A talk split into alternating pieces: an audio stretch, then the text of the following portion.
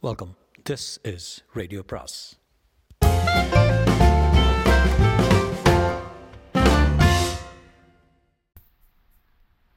பொன்னியின் செல்வன் அத்தியாயம் பத்தொன்பது ரணகள அரண்யம். பழந்தமிழ் நாட்டில் போர்க்களத்தில் உயிர் துறந்த மகாவீரர்களின் ஞாபகமாக வீரக்கல் நட்டு கோயில் எடுப்பது மரபு. வெறும் கல் மட்டும் ஞாபகமார்த்தம் ஞாபகார்த்தமாக நாட்டியிருந்தால் நடுகர் கோயில் என்று வழங்குவார்கள். அத்துடன் ஏதேனும் ஒரு தெய்வத்தின் சிலையையும் ஸ்தாபித்து ஆலயமாக எழுப்பியிருந்தால் அது பள்ளிப்படை என்று வழங்கப்படும்.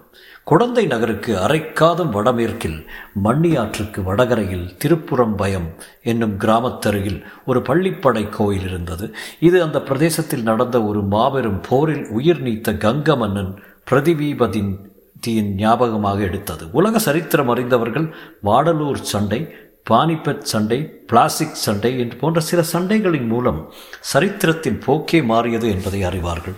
தமிழ்நாட்டை பொறுத்தவரையில் திருப்புறம்பயம் சண்டை அத்தகைய முக்கியம் வாய்ந்தது. நமது கதை நடந்த காலத்துக்கு சுமார் நூறு ஆண்டு காலத்துக்கு முன்னால் அச்சண்டை நடந்தது. அதன் வரலாறு தமிழ் மக்கள் அனைவருக்கும் தெரிந்திருக்க வேண்டியது அவசியம்.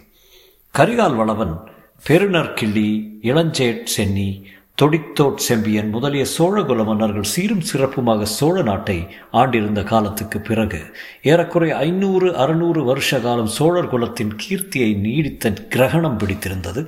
தெற்கே பாண்டியர்களும் வடக்கே பல்லவர்களும் வலிமை மிக்கவர்களாகி சோழர்களை நெருக்கி வந்தார்கள்.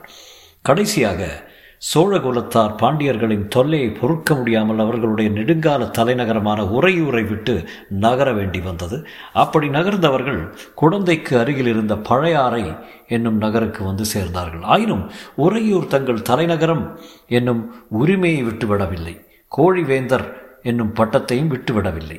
பழையாறை சோழ மன்னர்களில் விஜயாலய சோழர் என்பவர் இணையில்லா வீரப்புகழ் பெற்றவர். இவர் பற்பல யுத்த களங்களில் முன்னணியில் நின்று போர் செய்து உடம்பில் தொன்னூற்றாறு காயங்களை கடைந்து அடைந்தவர். எண் கொண்ட தொன்னூற்றின் மேலும் இரு மூன்று புண் கொண்ட வெற்றி புரவலன் என்றும் புன்னூறு தன்றிருமேனியர் பூணாகத் தொன்னூன்றும் ஆறுஞ் சுமந்தோனும் என்றெல்லாம் பிற்கால ஆஸ்தான புலவர்களால் பாடப்பட்டவர். இவருடைய மகன் ஆதித்த சோழன் தந்தைக்கு இணையான பெரு வீரனாக விளங்கினான். இவனும் பல போர்களில் கலந்து கொண்டு புகழ் பெற்றான். விஜயாலய சோழன் முதுமை பிராயத்தை அடைந்து மகனுக்கு பட்டம் கட்டிவிட்டு ஓய்ந்திருந்தார். அச்சமயத்தில் பாண்டியர்களுக்கும் பல்லவர்களுக்கும் பகைமை மூண்டி முற்றி அடிக்கடி சண்டை நடந்து கொண்டிருந்தது. அந்த காலத்து பாண்டிய மன்னனுக்கு வரகுணவர்மன் என்று பெயர் பல்லவ அரசனுக்கு அபராஜிதவர்மன் என்றும் பெயர். இந்த இரண்டு பேரரசுகளுக்குள் நடந்த சண்டைகள் பெரும்பாலும் சோழ நாட்டில் நடைபெற்றன. யானையும் யானையும் மோதி சண்டையிடும் போது நடுவில் அகப்பட்டு கொள்ளும் சேவல் கோழியைப் போல சோழ நாடு அவதிப்பட்டது. சோழ நாட்டு மக்கள் துன்புற்றார்கள். எனினும் இப்போர்களை விஜயாலய சோழர் நாம் தமக்கு சாதகமாக பயன்படுத்தி கொண்டார். ஒவ்வொரு போரிலும் ஏதாவது ஒரு கட்சியில் தம்முடைய சிறிய படையுடன் போய் கலந்து கொண்டார். வெற்றி தோல்விகள் மாறி மாறி வந்தாலும் சோழ நாட்டில் போர்க்குணம் மிகுந்து வந்தது. காவேரி நதியிலிருந்து பல கிளை நதிகள் பிரிந்து சோழ நாட்டை வளப்படுத்துவதை யாவரும் அறிவார்கள். அக்கிளை நதிகள் யாவும் காவிரிக்கு தெற்கே பிரிகின்றன. கொள்ளிடத்திலிருந்து பிரிந்து காவேரிக்கும் கொள்ளிடத்துக்கும் நடுவில் பாயும் நதி ஒன்றே ஒன்றுதான். அதற்கு மண்ணியாறு என்று பெயர். இந்த மண்ணியாற்றின் வடகரையில் திருப்புறம்பயம் கிராமத்துக்கு அருகில் பாண்டியர்களுக்கும் பல்லவர்களுக்கும் இறுதியான பலப்பரீட்சை நடந்தது. இருதரப்பிலும் படைபலம் ஏறக்குறைய சமமாக இருந்தது. பல்லவ அபராஜிதவர்மனுக்கு துணையாக கங்க நாட்டு பிரதிவீபதி வந்திருந்தான். ஆதித்த சோழனும் அபராஜிதவர்மனுடைய கட்சியில் சேர்ந்திருந்தான். பாண்டிய சைன்யத்துடனும் பல்லவ சைன்யத்துடனும் ஒப்பிட்டால் சோழ சைன்யம் மிகச் சிறியதாகவே இருந்தது. எனினும் இம்முறை பாண்டியன் வெற்றி பெற்றால் சோழ வம்சம் அடியோடு நாசமாக நேரும் என்று ஆதித்தன் அறிந்திருந்தான். ஆகையால் பெரிய சமுத்திரத்தில் கலக்கும் காவேரி நதியைப் போல பல்லவரின் மகா சைன்யத்தில் தன்னுடைய சிறுபடையும் சேர்ந்திருந்தான். காத தூரத்துக்கு காத தூரம் ரணகளம் பரவியிருந்தது. ரத கஜ துரக பதாதிகள் என்னும் நாலு வகை படைகளும் போரில் ஈடுபட்டிருந்தன. மலையோடு மலை முட்டுவது போல யானைகள் ஒன்றை ஒன்று தாக்கிய போது நாலா திசைகளும் அதிர்ந்தன புயலோடு புயல் மோதுவது போல் குதிரைகள் ஒன்றின் மீது ஒன்று பாய்ந்து போது குதிரை வீரர்களின் கையில் இருந்த வேல்கள் மின்வெட்டுகளைப் போல் பிரகாசித்தன. ரதத்தோடு ரதம் மோதி சுக்குநூறாக்கி திசையெல்லாம் பறந்தன. காலால் வீரர்களின் வாள்களோடு வாள்களும் வேல்களோடு வேல்களும் உராய்ந்தபோது எழுந்த ஐங் ஜங்கார ஒலிகளினால் திக்கு திகாந்தங்கள் எல்லாம் நடுநடுங்கின. மூன்று நாள் இடைவிடாமல் சண்டை நடந்த பிறகு ரணகளம் முழுவதும் இரத்த கடலாக காட்சியளித்தது. அந்த கடலில் செத்த யானைகளும் குதிரைகளும் திட்டு திட்டாக கிடந்தன. உடைந்த ரதங்களின் பகுதிகள் கடலில் கவிழ்ந்த கப்பலின் பலகைகள் போலும் மிதந்தன. இருதரப்பிலும் ஆயிரம் பதினாயிரம் வீரர்கள் உயிரிழந்து கிடந்தார்கள். மூன்று நாள் இவ்விதம் கோர யுத்தம் நடந்த பிறகு பல்லவர் சைன்யத்தில் ஒரு பகுதிதான் மிஞ்சியிருந்தது. மிஞ்சியவர்களும் மிக களைத்திருந்தார்கள். பாண்டிய நாட்டு வீரமரவர்களோ களைப்பே அறியாத வரம் வாங்கி வந்தவர்களைப் போல மேலும் மேலும் வந்து தாக்கினார்கள். அபராஜிதவர்மனுடைய கூடாரத்தில் மந்திராலோசனை நடந்தது. அபராஜிதன் பிரதிவீபதி ஆதித்தன் மூகிய ஆகிய மூன்று மன்னர்களுடன் படைத்தலைவர்களும் கலந்து ஆலோசித்தார்கள். இனி எதிர்த்து நிற்க முடியாது என்றும் பின்வாங்கி கொள்ளிடத்துக்கு வடகரை சென்று விடுவது உசிதம் என்றும் முடிவு செய்தார்கள். இப்படிப்பட்ட நிலைமையில் போர்க்களத்தில் ஒரு அதிசயம் நடந்தது. முதுமையினால் தளர்ந்தவனும் உடம்பில் தொன்னூற்று காயவட்டுகள் வடுக்கள் உள்ளவனும் கால்களில் பட்ட கொடிய காயத்தினால் எழுந்து நிற்கும் சக்தியை இழந்தவனுமாய விஜயாலய சோழன் எப்படியோ யுத்த அரங்கத்துக்கு வந்துவிட்டான். பல்லவ சைன்யம் பின்வாங்கி கொள்ளிடத்துக்கு வடக்கே போய்விட்டால் சோழ நாடு மறுபடியும் நெடுங்காலம் தலையெடுக்க முடியாது என்பதை உணர்ந்திருந்த அந்த கிழ சிங்கத்தின் கர்ஜனை பல்லவர் கட்சியில் எஞ்சியிருந்த வீரர்களுக்கு புத்துயிர் அளித்தது. ஒரு யானை எனக்கு ஒரு யானை கொடுங்கள் என்றான். நமது யானை படை முழுவதும் அதகமாகிவிட்டது அதமாகிவிட்டது ஒன்றும் கூட தப்பவில்லை என்றார்கள். ஒரு குதிரை ஒரு குதிரையாவது கொண்டு வாருங்கள் என்றான். உயிருள்ள குதிரை ஒன்று கூட மிஞ்சவில்லை என்று சொன்னார்கள். சோழ நாட்டு சுத்த வீரர்கள் இருவரேனும் மிஞ்சி உயிரோடு இருக்கிறார்களா? இருந்தால் வாருங்கள் என்று விஜயாலயன் அலறினான். இருவருக்கு பதிலாக இருநூறு பேர் முன்னால் வந்தார்கள். இரண்டு பேர் தோளில் வலியும் நெஞ்சில் உரமும் உள்ள இரண்டு பேர் என்னை தோளை தோல் எடுத்து தூக்கிக் கொள்ளுங்கள். மற்றவர்கள் இரண்டு இரண்டு பேராக பின்னால் வந்து கொண்டிருங்கள். என்னை சுமக்கும் இருவர் விழுந்தால் பின்னால் வரும் இருவர் என்னை தூக்கிக் கொள்ளுங்கள் என்றான் அந்த வீராதி வீரன். அப்படியே இரண்டு பீமசேனர்கள் முன்னால் வந்து விஜயாலயனையை தோளில் தூக்கிக் கொண்டார்கள். போங்கள். போர் முறைக்கு போங்கள் என்று கர்ஜித்தான். போர்க்களத்தில் ஓரிடத்தில் இன்னமும் சண்டை நடந்து கொண்டிருந்தது. தெற்கத்தி மறவர்கள் கீழை நாட்டாரை தாக்கி பின்வாங்க செய்து கொண்டே வந்தார்கள். இருவருடைய தோள்களில் அமர்ந்த விஜயாலயன் அந்த போர் முனைக்கு போனான். இரண்டு கைகளிலும் இரண்டு நீண்ட வாள்களை வைத்துக்கொண்டு திருமாலின் சக்கராயுதத்தைப் போல சுழற்றிக்கொண்டு எதிரிகளிடையே புகுந்தான். அவனை தடுக்க யாராலும் முடியவில்லை. அவன் புகுந்து சென்ற வழியெல்லாம் இருபுறமும் பகையர்களின் உடல்கள் குவிந்து கொண்டே இருந்தன. ஆம் இந்த அதிசயத்தை பார்ப்பதற்காக பின்வாங்கிய வீரர்கள் பலரும் முன்னால் வந்தார்கள். விஜயாலயனுடைய அமானுஷ்ய வீரத்தைக் கண்டு முதலில் சிறிது திகைத்து நின்றார்கள். பிறகு ஒருவரை ஒருவர் உற்சாகப்படுத்தி கொண்டு தாங்களும் போர் முனையில் புகுந்தார்கள். அவ்வளவுதான். தேவி ஜெயலட்சுமியின் கருணா கடாட்சம் இந்த பக்கம் திரும்பிவிட்டது. பல்லவர் படைத்தலைவர்கள் பின்வாங்கி கொள்ளிடத்துக்கு வடகரை போகும் யோசனை கைவிட்டார்கள். மூன்று வேந்தர்களும் தமக்குரிய மூலபல வீரர்கள் புடைசூழ போர் போர்முனையில் புகுந்தார்கள். சிறிது நேரத்துக்கெல்லாம் பாண்டிய வீரர்கள் பின்வாங்கத் தொடங்கினார்கள். கங்க மன்னன் பிரதிவீபதி அன்றைய போரில் செயற்கரும் செயல்கள் பல புரிந்த பிறகு தன் புகழுடம்பை அப்போர்க்களத்தில் நிலைநாட்டி நிலைநாட்டிவிட்டு வீர சொர்க்கம் சென்றான். அத்தகைய வீரனுடைய ஞாபகார்த்தமாக அப்போர்க்களத்தில் வீர கல் நாட்டினார்கள். பிறகு பள்ளிப்படை கோயிலும் எடுத்தார்கள். அத்தகைய கொடூரமான பயங்கர யுத்தம் நடந்த ரணகளம் சில காலம் புல் பூண்டுகள் முளையாமல் கிடந்தது. அந்த பக்கம் மக்கள் போவதே இல்லை. சிறிது காலத்துக்கு பிறகு அங்கே காடு மண்ட ஆரம்பித்தது.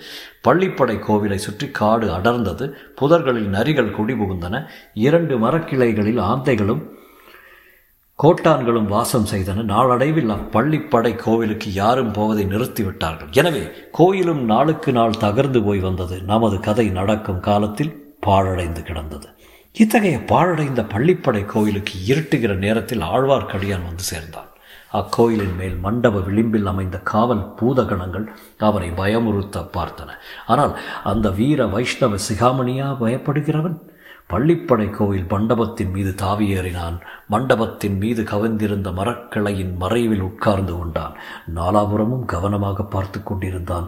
அவனுடைய கண்கள் அடர்த்தியான இருளை கிழித்து கொண்டு பார்க்கும் சக்தியை பெற்றிருந்தன. அவனுடைய செவிகளும் அவ்வாறே மிக மெல்லிய இசையையும் கேட்கக்கூடிய கூர்மை பெற்றிருந்தன.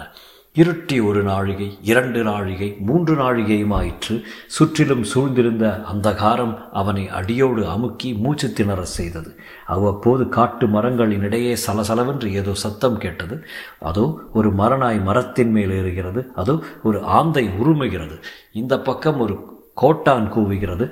மரநாய்க்கு பயந்து ஒரு பறவை சடசடவென்று சிறகை அடித்து கொண்டு மேல் கிளைக்கு பாய்கிறது. அதோ நரிகள் ஊழையிடத் தொடங்கிவிட்டன. தலைக்கு மேலே ஏதோ சத்தம் கேட்டது. அண்ணாந்து பார்த்தான். அணிலோ ஓணானோ அல்லது அத்தகைய வேறொரு சிறிய பிராணியோ மரக்கிளைகளின் மீது தாவி ஏறிற்று. மரக்கிளைகளின் இடுக்குகளின் வழியாக வானத்தில் ஒரு சிறு பகுதி தெரிந்தது. விண்மீன்கள் முணுக் முணுக்கென்று மின்னிக்கொண்டு கீழே எட்டி பார்த்தன. அந்த தனிமை மிகுந்த கனாந்தர காரத்தினிடையே வானத்து நட்சத்திரங்கள் அவனுடன் நட்புரிமை கொண்டாடுவது போல தோன்றின. எனவே ஆழ்வார்க்கடியான் மரக்கிளையின் வழியாக எட்டி பார்த்த நட்சத்திரங்களை பார்த்து மெல்லிய குரலில் பேசினான். ஓ நட்சத்திரங்களே உங்களை இன்றைக்கு பார்த்தால் பூவுலக மக்களின் அறிவீனத்தை பார்த்து கேலி செய்து கண் சிமிட்டி சிரிப்பவர்களைப் போல தோன்றுகிறது. சிரிப்பதற்கு உங்களுக்கு வேண்டிய காரணம் உண்டு. நூறு வருஷத்துக்கு முன்னால் இதே இடத்தில் நடந்த பெரும் போரையும் போர் நடந்த பிறகு இங்கே வெகு நாள் வரை இரத்த வெள்ளம் பெருகி கிடந்ததையும் பார்த்திருக்கிறீர்கள். மனிதர்கள் எதற்காக இப்படி ஒருவரை ஒருவர் பகைக்க வேண்டும் என்று அதிசயிக்கிறீர்கள்? எதற்காக இப்படி மனித இரத்தத்தை சிந்தி வெள்ளமாக ஓடச் செய்ய வேண்டும் என்று வியக்கிறீர்கள்? இதற்கு பெயர் வீரமாம். ஒரு மனிதன் இறந்து நூறு வருஷம் ஆகியும் அவனிடம் பகைமை பாராட்டுகிறார்கள். இந்த பள்ளிப்படை பகைவனுடைய பள்ளிப்படையாம். பகைவன் பள்ளிப்படைக்கு அருகில் கூடி யோசிக்கப் போகிறார்களாம். செத்துப்போனவர்களால் பெயரால் உயிரோடு இருப்பவர்களை இம்சிப்பதற்கு. வானத்த விண்மீன்களே நீங்களே சிரிக்க மாட்டீர்கள்? நன்றாய் சிரியுங்கள். கடவுளே இங்கு வந்தது வீண்தானா? இன்று இரவெல்லாம் இப்படியே கழியப் போகிறதா? எதிர்பார்த்த ஆட்கள் இங்கே வரப்போவதில்லையா? என் காதில் விழுந்தது தவறா? நான் சரியாக கவனிக்கவில்லையா? அல்லது அந்த மச்சஹஸ்த சமிக்ஞையாளர்கள் தங்கள் யோசனையை மாற்றிக்கொண்டு வேறு இடத்துக்கு போய்விட்டார்களா? என்னை ஏமாற்றம்.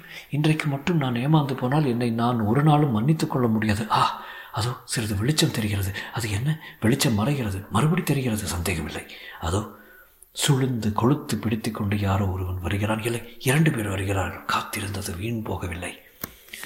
வந்தவர்கள் இருவரும் பள்ளிப்படையை தாண்டி கொண்டு சிறிது அப்பால் போனார்கள். அடர்ந்த காட்டுக்கு மத்தியில் சிறிது இடைவேளி இருந்த இடத்தில் நின்றார்கள். ஒருவன் உட்கார்ந்து கொண்டான். கையில் சுளுந்து வைத்திருந்தவன் சுற்றுமுற்றும் பார்த்து கொண்டிருந்தான். யாருடைய வரவையோ அவன் எதிர்பார்த்தான் என்பதில் சந்தேகமில்லை. சற்று நேரத்துக்கெல்லாம் இன்னும் இரண்டு பேர் வந்தார்கள். அவர்கள் இதற்கு முன் இந்த இடத்துக்கு வந்தவர்களாக இருக்க வேண்டும். இல்லாவிட்டால் இந்த இருளில் அடர்ந்த காட்டில் வழி கண்டுபிடித்து கொண்டு வர முடியுமா?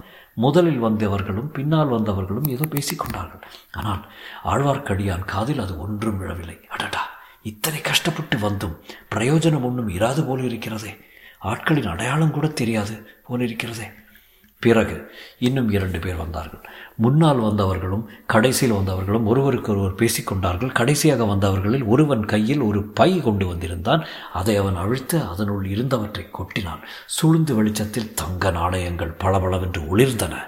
கொட்டிய மனிதன் பத் பைத்தியம் பிடித்தவனைப் போல சிரித்து நண்பர்களே சோழ நாட்டு பொக்கிஷத்தை கொண்டே சோழ ராஜ்யத்துக்கு உலை வைக்கப் போகிறோம். இது பெரிய வேடிக்கை அல்லவா? என்று சொல்லிவிட்டு மறுபடியும் கலகலவென்று சிரித்தான்.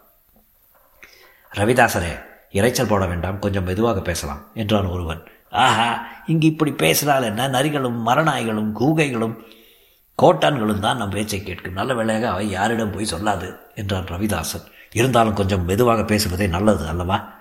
பிறகு அவர்கள் மெல்ல பேசத் தொடங்கினார்கள். ஆழ்வார்க்கடியானுக்கு அவர்களுடைய பேச்சை கேட்டறியாமல் மண்டபத்தின் பேரில் உட்கார்ந்து இருப்பது வீண் என்று தோன்றியது. மண்டபத்திலிருந்து இறங்கி கூட்டம் நடக்கும் இடத்திற்கு அருகில் நின்று ஒட்டு தீர வேண்டும். அதனால் விளையும் அபாயத்தையும் சமாளித்துக் கொள்ள வேண்டும். இவ்விதம் எண்ணி ஆழ்வார்க்கடியான் மண்டபத்திலிருந்து இறங்க முயன்றபோது மரக்கிளைகளில் அவன் உடம்பு உடம்பு உராய்ந்ததால் சலசலப்பு சத்தம் உண்டாயிற்று. பேசிக்கொண்டிருந்த மனிதர்கள் இருவர் சட்டென்று குதித்து எழுந்து யாருங்கே? என்று கர்ஜித்தார்கள். ஆழ்வார்க்கடியனுடைய இதய துடிப்பு சிறிது நேரம் நின்று போயிற்று. அவர்களிடம் அகப்பட்டு கொள்ளாமல் தப்பி ஓடுவதை தவிர வேறு வழியில்லை. ஓடினாலும் காட்டில் சலசலப்பு சத்தம் கேட்கத்தானே செய்யும்? அவர்கள் வந்து தன்னை பிடித்து விடலாம் அல்லவா? அச்சமயத்தில் கோட்டான் ஒன்று சப்பட்டையை விரித்து உயர்த்தி அடித்து கொண்டதுடன் உம் உம் என்று உருமியது. தொடரும்.